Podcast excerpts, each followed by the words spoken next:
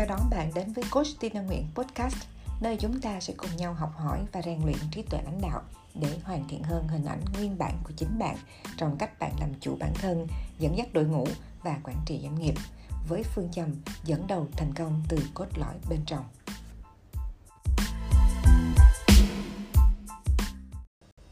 Xin chào tất cả các anh chị chủ doanh nghiệp và các bạn quản lý. Hôm nay chúng ta sẽ cùng nhau trao đổi về một chủ đề khá là thú vị. Và để bắt đầu, Tina có một câu hỏi. Có bao giờ các anh chị và các bạn thắc mắc hay đi tìm cho mình lời giải sự khác biệt giữa quản lý và lãnh đạo là gì không? Rõ ràng các anh chị và các bạn đều thấy đây là hai cái vai trò khác nhau. Thế nhưng khi chúng ta bị cuốn vào cái guồng quay của công việc thì chúng ta lại khó có thể phân định nó một cách rõ ràng và đặc biệt xác định được khi nào thì mình đang giữ vai trò quản lý khi nào trò là người lãnh đạo hãy cùng tina trò chuyện về chủ đề sự khác biệt giữa quản lý và lãnh đạo trong podcast này nhé. Quản lý hay lãnh đạo, thật ra cả hai cái vai trò này đều mang lại rất là nhiều cái giá trị hữu dụng cho doanh nghiệp. Ờ, vì thế, theo tina thì không có cái khái niệm nào xác định vai trò nào đúng hay vai trò nào sai cả. Và nếu mà thực sự để đi tìm hiểu cái sự khác biệt một cách học thuật này, thì chúng ta có thể đọc những cái định nghĩa hay ngữ nghĩa cụ thể trong từ điển ngoài ra thì cũng có rất là nhiều cái chia sẻ giá trị ờ, về sự khác biệt này từ các nhà điều hành diễn giả hay là những cái tác gia nổi tiếng về lãnh đạo trên thế giới như John C. Maxwell, Frank Lee Covey Dale Carnegie vân vân mà tất cả chúng ta có thể tìm hiểu trên internet. Và nói đến đây thì Tina cũng làm thử một cái thao tác tìm kiếm trên Google. Thì kết quả cho thấy với cái cụm từ differences between management and leadership thì có đến 3,7 tỷ lượt tìm kiếm và đối với cụm từ tiếng Việt là khác biệt giữa quản lý và lãnh đạo thì có 19,5 triệu lượt tìm kiếm. Wow, một con số đáng kể đúng không các bạn? Và cái kết quả này cho chúng ta thấy điều gì ạ?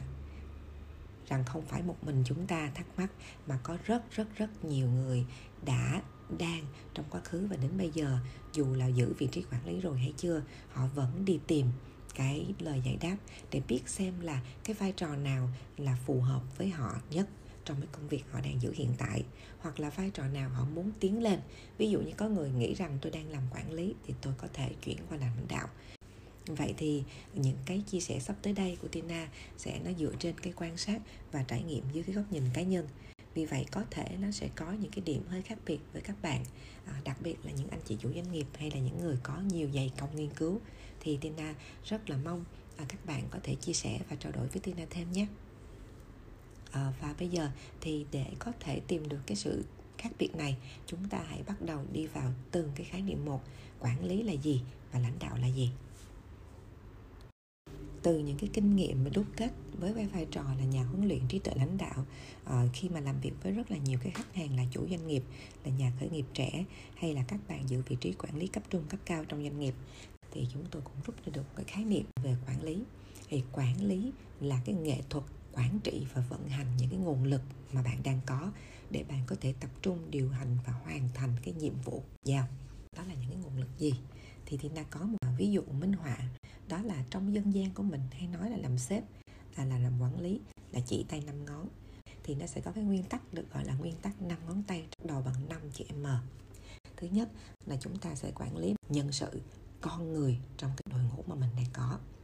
Cái M thứ hai đó là materials là về cơ sở vật chất. À, ví dụ nó có thể là những cái tiêu chuẩn vận hành hay những cái giấy tờ quy trình vân vân.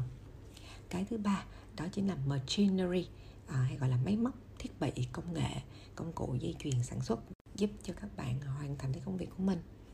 Cái chữ M tiếp theo đó chính là money tài chính chúng ta phải quản lý gì thì cũng phải quản lý. Cái ngân sách chúng ta đang có, thu chi lãi lỗ, thậm chí là tiêu, doanh số hay là hiệu suất, cái tài chính tạo ra được cái dòng tiền, tạo ra được lợi nhuận trong cái bộ phận, ngay cái vùng công việc mà bạn đang làm.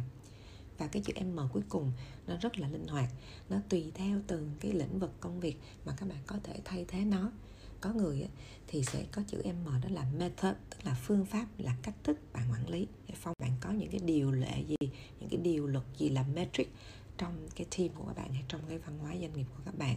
Hoặc có người thì sẽ thay cái chữ M đó bằng những cái khác, tùy theo lĩnh vực. Quay trở lại vấn đề là chúng ta có năm cái ngón tay. Nhân sự nè, con người nè, manpower, rồi cơ sở vật chất, material, thiết bị công nghệ, machinery, tài chính, money phương pháp hoặc là method hoặc là điều lệ, metric. Các bạn đã hình dung được là chúng ta sẽ quản lý những cái gì rồi, đúng không ạ? Vậy thì một cái người quản lý giỏi sẽ là người biết quản lý tất cả cái nguồn lực này để làm sao tập trung nó lại để hoàn thành các nhiệm vụ hay các chỉ tiêu hay kết quả kinh doanh hay một cái bất cứ một cái mục tiêu mà các cấp trên hoặc là trong cái vận hành của doanh nghiệp đòi hỏi để chúng ta hoàn thành ở cái vai trò đó, đó thì chúng ta vì chúng ta phải bám sát vào cái hành trình công việc để đạt mục tiêu. Các bạn thấy tưởng tượng khi mà chúng ta quản lý nhiều cái nguồn lực đó thì tự nhiên chúng ta thấy chúng ta có cái trách nhiệm rất là lớn. Và vì vậy cái ngôn ngữ tư duy vô hình nó sẽ xuất hiện trong đầu các bạn nó sẽ khiến các bạn đó chính là các bạn thường hay có cái suy nghĩ là tôi có thể làm cái gì để hoàn thành cái công việc tiêu này? Hoặc là làm thế nào để tôi có thể giúp đỡ người khác hay giúp để hỗ trợ được thành viên trong cái đội ngũ của tôi để hoàn thành cái công việc? Và vì vậy thì chúng ta thấy là họ càng muốn cái công việc trôi chảy họ càng muốn đạt được kết quả thì họ có xu hướng làm được nhiều việc hơn. À, và như vậy đối với họ cái việc làm nhiều việc như vậy là một cái sự cống hiến. Vậy lãnh đạo là gì? Có rất là nhiều cái khái niệm khác nhau nhưng ở đây Tina xin gói gọn lại. Lãnh đạo là nghệ thuật trao truyền cho người khác. Ở đây là từ ghép trao truyền bởi hai chữ trao quyền và truyền động lực vậy thì cái người lãnh đạo là người biết tập hợp lại những cái con người với nhau, tuyển đúng người, đặt đúng vị trí và biết tạo động lực để họ phát huy hết những cái nội lực để có thể thăng tiến đúng lúc và xây dựng những cái nhân tố đó trở thành một cái đội ngũ hoặc thậm chí là nhân tài lực lượng kế thừa đóng góp giá trị cho doanh nghiệp. Ở vai trò lãnh đạo, họ rất là biết cách xây dựng lòng tin và tạo dựng được một cái đội ngũ mạnh mẽ, gắn kết và đồng bộ với cái tầm nhìn và định hướng chung của cái người lãnh đạo hay của cái tổ chức. Đó là lý do mà tại sao các anh chị và các bạn thấy người ta ví von cái người lãnh đạo với cái hình ảnh người thuyền trưởng hay người đầu tàu bởi vì người thằng trưởng hay người đầu tàu lúc nào cũng phải dẫn đi về đích cuối cùng. Và để làm được chuyện đó, họ phải biết những cái nhân tố nào phù hợp chèo ở mặt cánh phải. Người nào để phụ trách cái bánh lái, người nào sẽ dăng bườm mỗi một người làm đúng cái vị trí của họ và tất cả tạo thành một cái bánh răng nhịp nhàng, đưa con tàu, đưa con thuyền đi về đích. Vậy thì để làm được cái điều đó, những người lãnh đạo họ thường có hữu một cái sức thu hút nhất định họ có một cái cách nói chuyện lôi cuốn, một cái giọng nói hào sảng và đặc biệt là cái lối suy nghĩ tư duy tích cực. Họ là người nhìn thấy tầm nhìn nhìn thấy cái định hướng xa rộng. Vì vậy cái ngôn ngữ của họ cũng toát lên cái làm cho người khác tin vào cái điều mà họ vạch ra, tin vào cái ước mơ, tin vào cái đích đến tươi đẹp.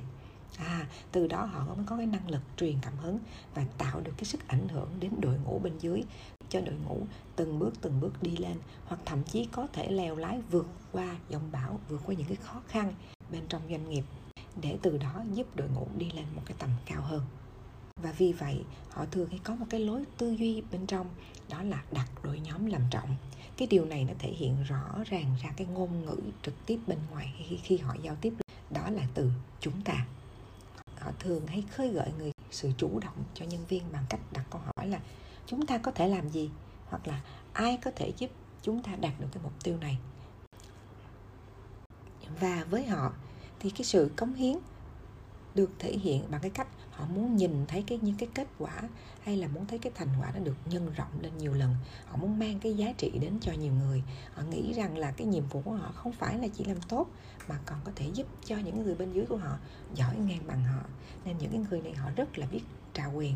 Họ rất là biết đặt lòng tin vào đúng với người, để những người đó phát huy đạt được những cái mục tiêu mà họ mong muốn và kỳ vọng.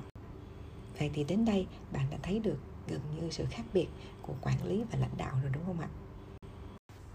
Chúng ta vừa tìm hiểu riêng biệt từng cái khái niệm quản lý và lãnh đạo. Và có lẽ đến đây các anh chị và các bạn đã bắt đầu à, ta cảm nhận và mường tượng được cái sự khác biệt giữa hai khái niệm này rồi, đúng không ạ? Ờ, Tina cũng xin gói gọn lại ờ, để cho các anh chị dễ nắm.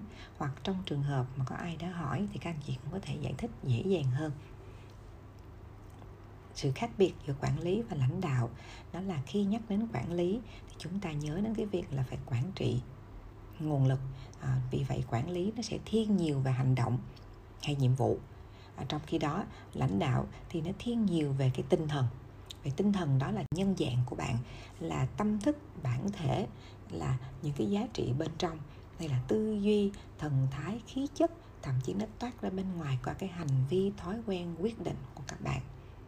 Vậy thì chúng ta thấy có hai phần là hành động và tinh thần. Để dễ hiểu hơn, Tina lấy một cái ví dụ giống như một hình ảnh người câu cá, thì cái người quản lý sẽ là người à, đã có kinh nghiệm câu cá trước đó giả sử các bạn đang ngồi trên một bờ sông và có một cái người mới đến ngồi kế bên, họ mới gia nhập vào cái bộ môn này thì giống như họ đang là nhân viên của các bạn. Vậy thì các bạn sẽ chia sẻ cho họ cách cần câu. Mà thông thường chúng ta hay nghe câu nói là gì ạ? Cho con cá không bằng cho cái cần câu. Thì để cho họ có được sự chủ động, nên các anh chị và các bạn sẽ có xu hướng là hướng dẫn cho họ kỹ năng câu cá trong đó sẽ có rõ ràng từ cái cách tư thế cầm cái cần câu như thế nào mua cái loại mồi gì thả cái mồi làm sao à, đặt đúng cái vị trí nào ngồi như thế nào để có thể đạt được cái hiệu cách hiệu quả tốt nhất. Tất từng tật đó những cái chuỗi hành động đó chính là cái cách các anh chị đang hướng dẫn lại cho cái người câu cá đó là quản lý. Tuy nhiên vẫn có những trường hợp cái người mới đã được các anh chị chia sẻ 100% cách thức họ cũng sử dụng đúng cái cần câu đó, đúng cái loại mồi đó, nhưng vẫn có người thành công và vẫn có người chưa đạt được cái mỹ ý như mong muốn hoặc là kỳ vọng. Vậy thì cái điều khác biệt đó là gì? Chúng ta đã chia sẻ cho họ cái cách câu cá, nhưng chúng ta lại chưa chia sẻ cho họ cái tinh thần câu cá. Thường những người câu cá tốt là những người sẽ nắm được cái sự tinh ý đó trong cái cách họ câu cá. Vậy tinh thần câu cá là gì? Đó có thể là sự kiên nhẫn sự kiên trì. Có nhiều người ngồi hàng giờ mới có thể câu được. À, và cái sự nhẫn nại cũng như là tập trung quan sát và chú trọng đến mục tiêu. Và còn những cái điều khác nữa. Vậy thì chính cái tinh thần câu cá đó cộng với lại cái kỹ năng câu cá mới tạo được một cái kết quả tối ưu. Vậy thì đến phần chia sẻ này rồi chắc hẳn các anh chị đã có đáp án cho mình rồi đúng không nào? Bây giờ các anh chị và các bạn hãy dành ra một vài phút để chiêm nghiệm lại những cái gì mà chúng ta vừa trao đổi nãy ừ, từ đầu đến bây giờ. À, và hãy chia sẻ với Tina à, cái câu hỏi sau đây đó là các anh chị và các bạn đang giữ vai trò quản lý hay lãnh đạo ở cương vị công việc hiện tại của mình?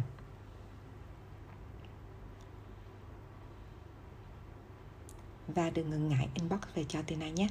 Ừ, đến đây, có lẽ một số anh chị sẽ có câu trả lời dễ dàng, nhưng có một số anh chị cũng sẽ có thể có thắc mắc và đưa đến cho Tina, đó là, tôi thấy có lúc tôi làm quản lý và có lúc tôi làm lãnh đạo.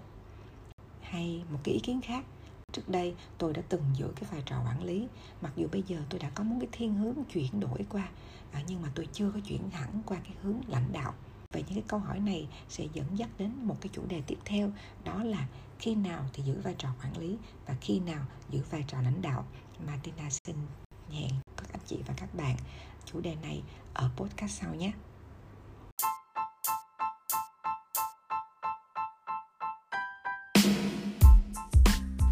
Cảm ơn bạn đã ở đây tin tưởng và lựa chọn lắng nghe Coach Tina Nguyễn Podcast để cùng nhau rèn luyện trí tuệ lãnh đạo với phương châm dẫn đầu thành công từ cốt lõi bên trong.